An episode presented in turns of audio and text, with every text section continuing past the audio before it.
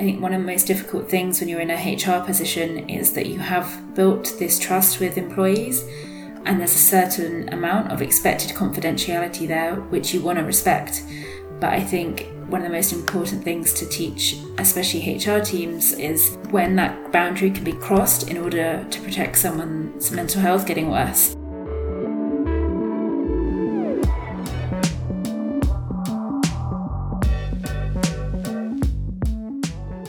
Hello there, and welcome to Mental Health at Work, the podcast where company leaders and employees reveal the mental health stories that shaped how they think about work and themselves. This week, Mai's chatting with Oliva's very own head of talent acquisition, Bridie Slater, who reveals how being honest about her personal struggles transformed her relationship with her team and how she's learning to fight her inner imposter here at Oliva.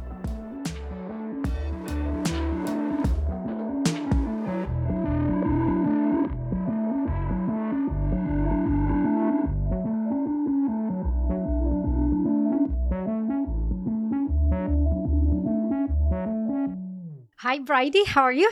I'm good, thank you. How are you? I'm very good. Thank you so much for your time. It's such a big pleasure to have you here in the podcast.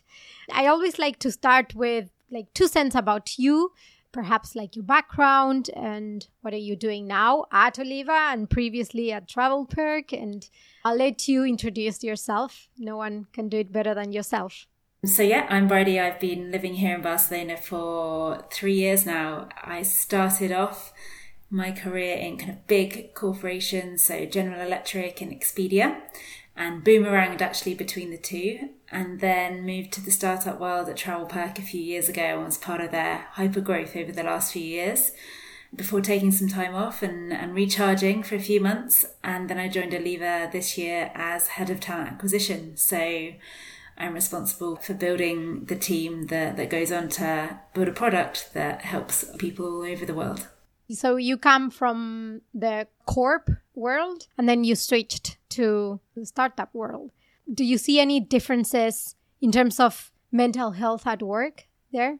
I think when you think about big corporations, so to put it in perspective, I joined General Electric when they were 360,000 people. So, huge company. and you've got lots of different things to cater for there in terms of benefits. So, definitely from how you deal with mental health, it's more segmented into the different regions, the different countries.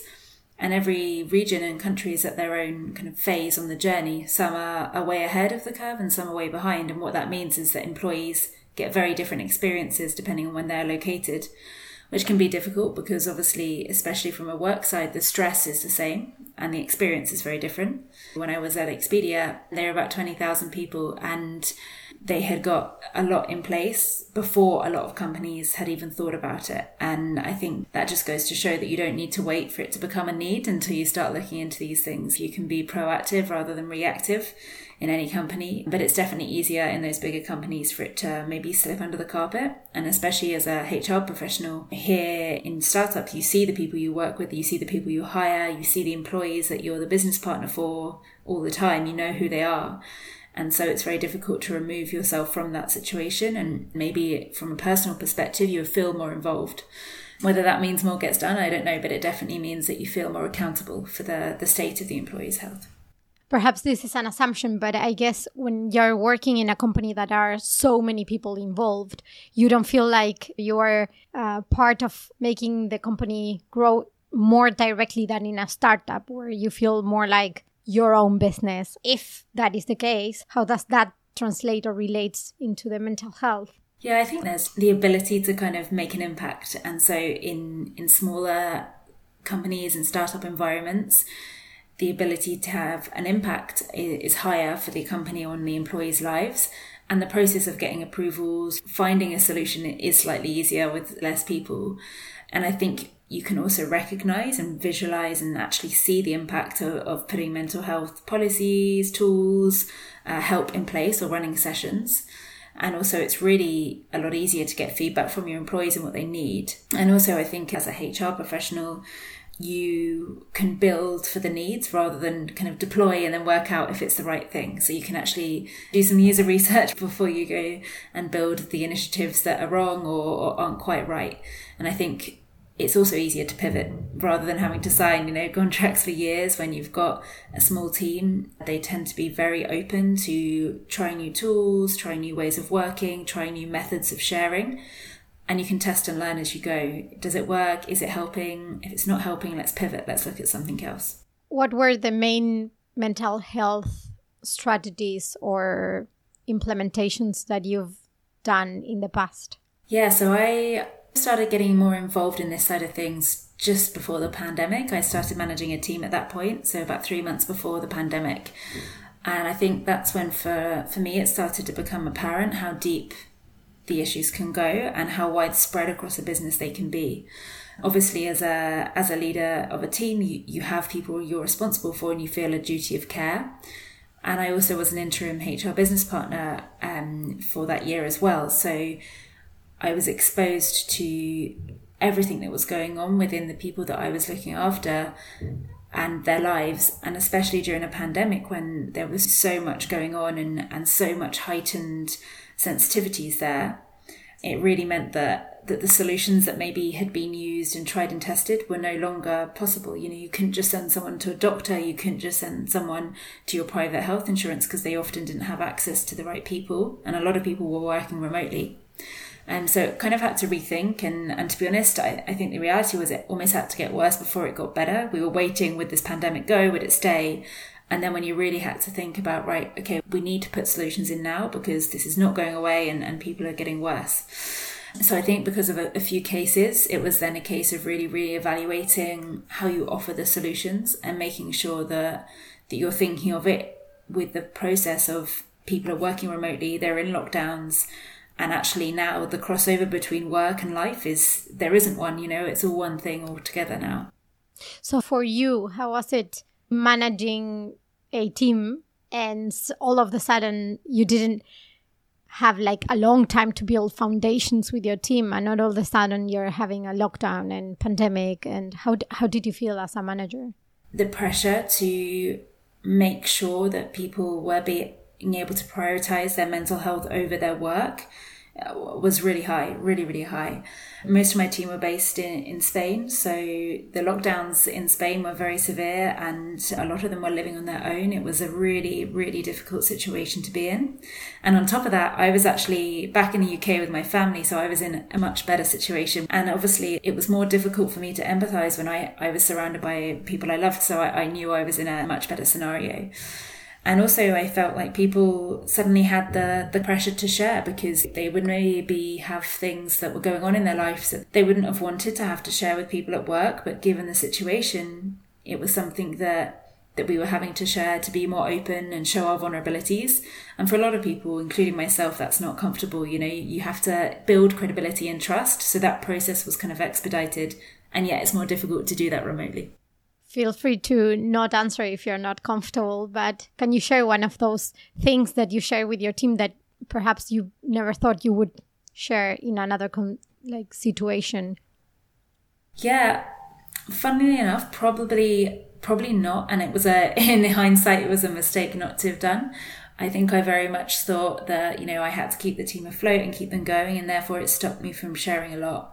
I learned a lot from that and I would do it very differently now. And it kind of got to a point where I was struggling a lot, probably nearly a year later after the pandemic started, before I had to start opening up to the team to really help them understand what was going on.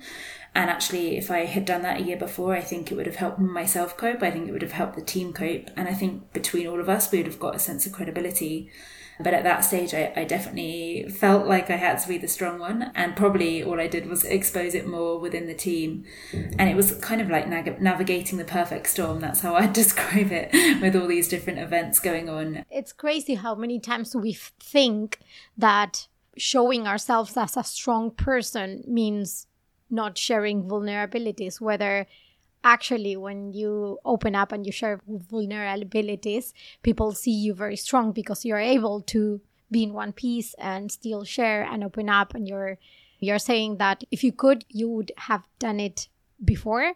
So what was the impact in the team once you opened up I think one thing I realized is that I'm not good, as good as hiding things as I thought, and they were already fairly aware. So, you know, you start to build an appreciation for the support that you have around you and realize that that's a two way thing. You know, the duty of care goes both ways. And also, I think for the team, it allowed them to look at how we support each other. It can be easy when you're in fast paced startups to forget those kind of well being check ins that you have and really focus just on the here and now, whereas actually those routines can build up a real rapport within the team.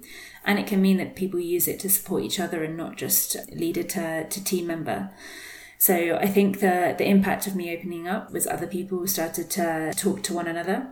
For me, the impact was also that I realized that I was actually putting the team at risk by leaving us so exposed, by putting so much pressure on myself that, that I would have got to breaking point, versus actually people were happy to share the load. They wanted to step up. They didn't want to see this and they were aware of it. Um, and so that was definitely a big learning. But I think another thing for the team was just that by this point we'd been working together for a few years. You know, we know each other incredibly well. That we had people from all over the world who were in this situation where no one was really very close to their their family because of the pandemic. So we were kind of all in it together, and that sense of team just just kind of grew from the start of last year onwards. And we really started to see you know the fruits of it, not just in in work, but also you know the relationships that have gone on to be made since then. How did you realize that you were burning out? When I look back, it was the changes in my behavior from what you would see yourself as normal. Silly things like not making time to even stop and have lunch or, you know, having a shake instead, like, you know, things that weren't healthy patterns in your life. But as well as as a real genuine anxiety about what the next day could hold, a fear about letting the team down around me. And towards the end, it was it was almost like an, an addiction to work, but in an unproductive way. And it was just getting to a point where I remember thinking to myself, like, I, I don't care what happens next. I just need to know there's an end to this. And that was where, for me, the, the crucial point was. I was lucky I had a really supportive partner who picked up on these signs and, you know, was kind of pushing them in front of me to, to make me realize it was a problem. It got to the point where I just kind of went in I said, I just need to have this as an end. Like, I can't do this. I need to go. There's nothing wrong with the company. There's nothing wrong with the job but I just need to know this is going to end. This feeling is going to end. What were your physical symptoms you were explaining? The, the, week that I'd had this turning point, I just remember logging off on the Friday and I took my dog down the road and, and I just couldn't physically move. I felt physically sick and I had to call my partner to come down the street and help me get home. And I couldn't possibly believe that this was something that was being caused by stress or, or mental health. I, I, for me, it was, it had to have been a physical reason. It couldn't have been connected to the mind. So um, yeah, I think the pile up had just kind of exploded into to lots of different reactions, but definitely the the physical side really, really, really surprised me. And, and, yeah, not not a nice feeling when you have to call someone you love and say like, I just think you need to come outside and take me home. Must be very scary to all of a sudden feel paralyzed because of a mental condition, and then it's affecting your body, and the power of the mind can do things that are very scary. Definitely, and, and I think also something that struck home for me was that I kept comparing myself to others and thinking there was people in far worse situations than what I was in, and I think that's a you know that doesn't help you, and and also everything's in context. You can't compare one one to another sometimes. Yeah, I think it's a way of that we usually neglect ourselves by saying other people are worse than me, right? And then we don't allow ourselves to contact with what is happening to us. It's almost like we don't deserve because other people are worse, whether it actually it's different and everyone has the right to be in pain or yeah I, I, don't know if it's a trait of people in hr but we definitely kind of like to, to preach but not listen to ourselves. So you know I, would seen other people in my scenario in my shoes before and, and definitely i hadn't looked at them with judgment and it had just been a case of how do we help? But it's difficult to listen to your own advice isn't it when you're in those situations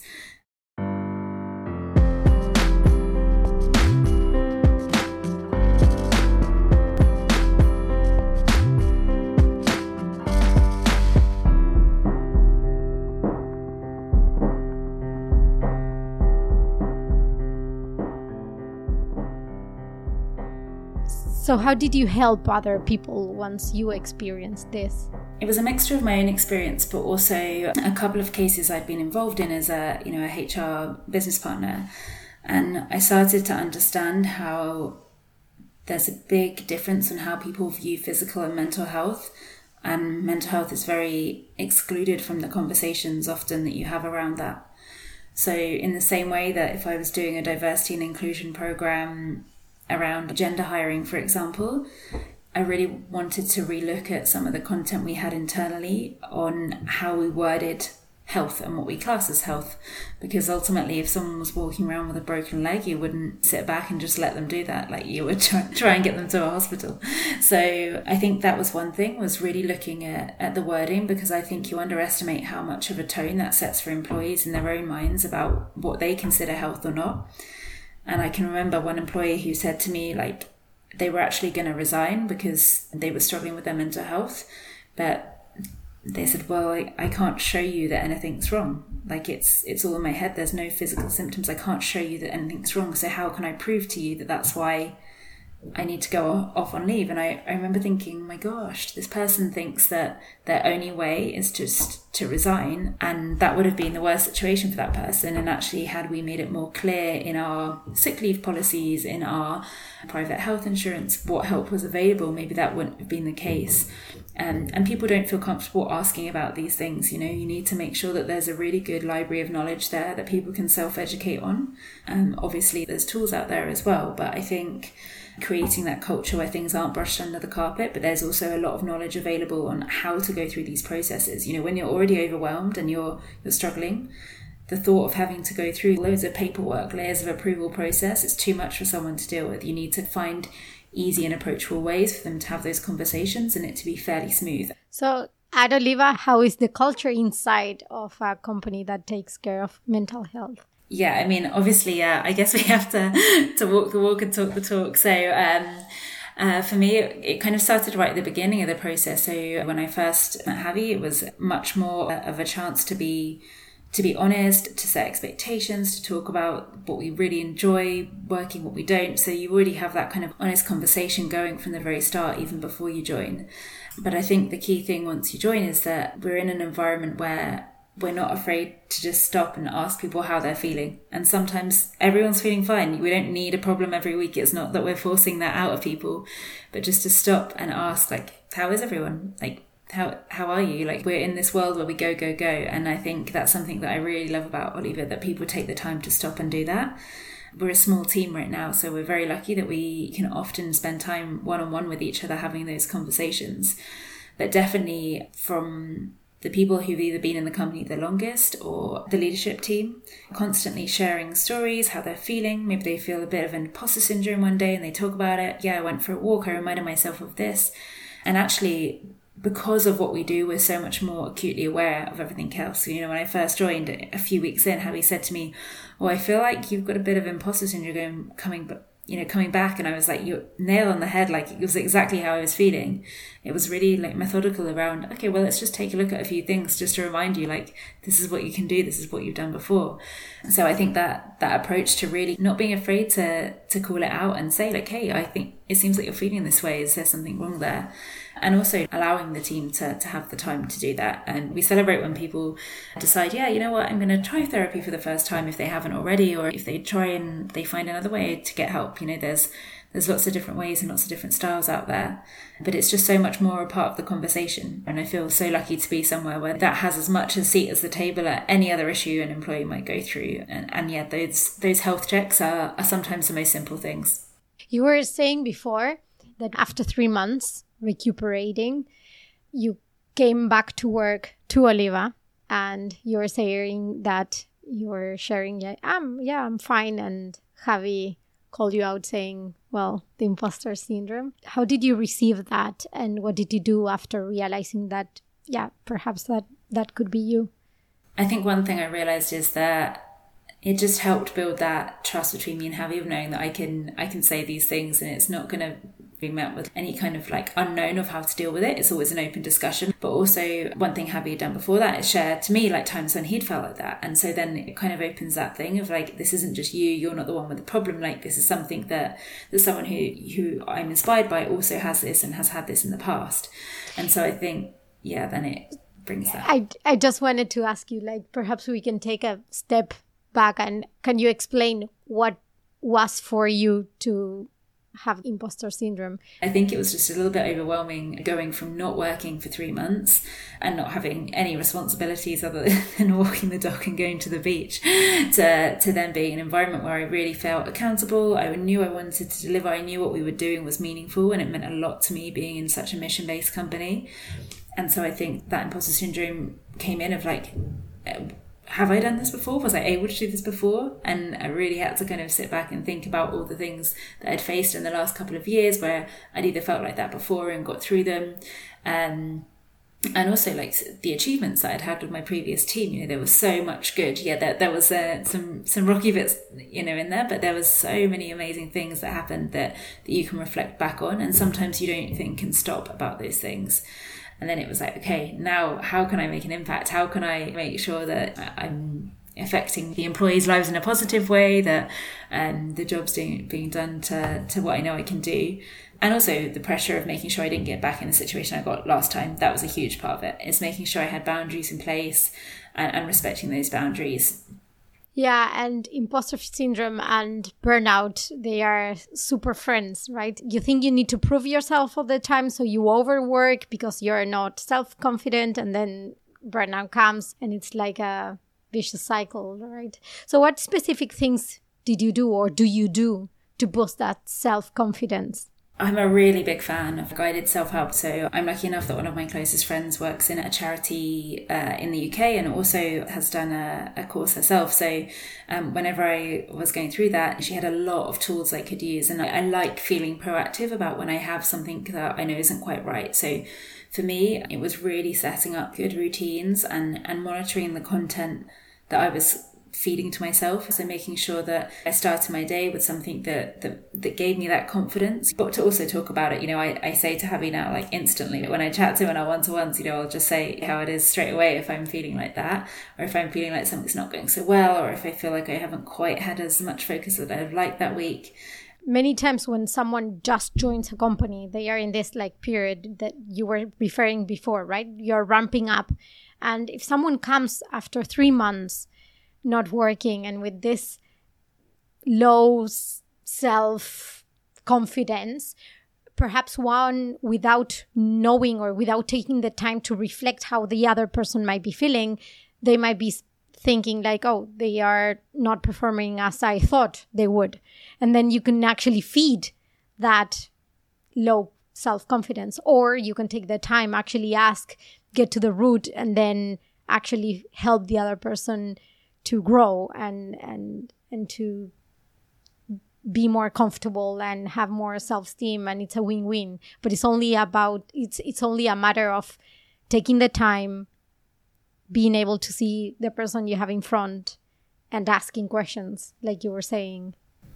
Yeah yeah definitely. And i think that's uh, the thing uh, as much as it can feel uncomfortable or not you know, maybe not yourself, depending on who you are, to like share. If you can share a little bit about journeys you've been on before or things like that, people, you know, whoever Javi is my manager or your leader can can really then help you. Like it's it's only going to help yourself people are receptive to making sure they then stay in tune with that. It doesn't become the thing that defines you, and it's not like oh, Bridie imposter syndrome. It's just something that then someone can can keep a check on. And yeah. and again, I think that just comes down to the destigmatization and making sure that everyone understands that that we all have mental health. Everyone has mental health, um, and therefore it's it's absolutely nothing to be ashamed of to say, hey, yeah, not feeling quite right this week, or, or actually being pretty stressed about this and um, definitely people. And if you're in an environment where, where that's not not received, then I you know I, I definitely find where it is because it makes a huge difference to to your life, to your professional life, but also to then you being able to kind of stay in control of that as well.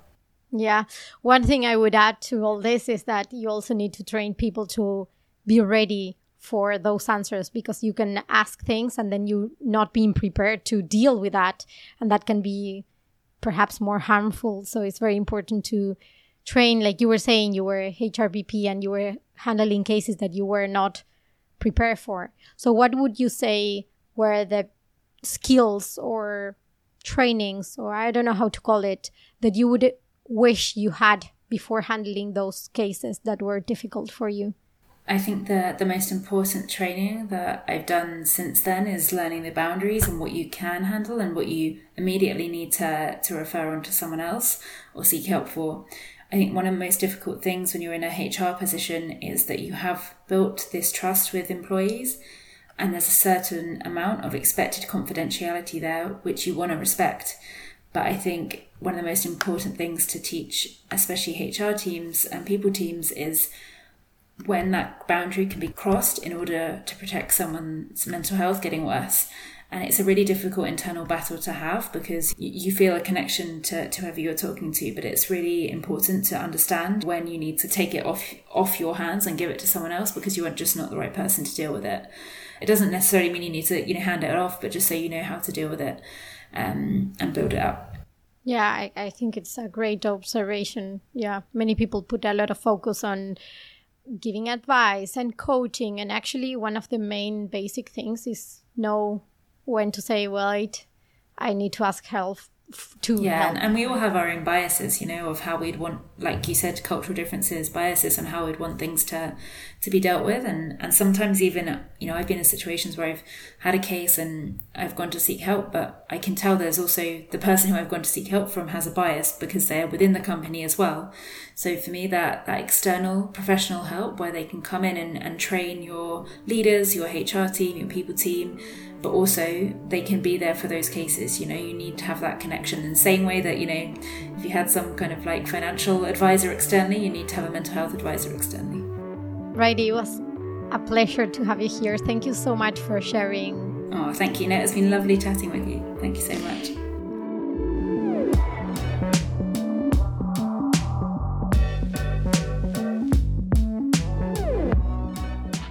This episode of Mental Health at Work was hosted by Maite Otero, produced by Billy Craigan, and brought to you by Oliva, proper mental health support for the whole team. Thanks to Bridie for fulfilling her contractual obligation to appear on the podcast. If you're a fan of the podcast, you can like or subscribe to Mental Health at Work in all the usual places. And if you really want to help us beat the podcast search engine algorithms, you can also leave us a review on Apple or Spotify preferably a positive one. Thanks for listening, and we'll see you next time.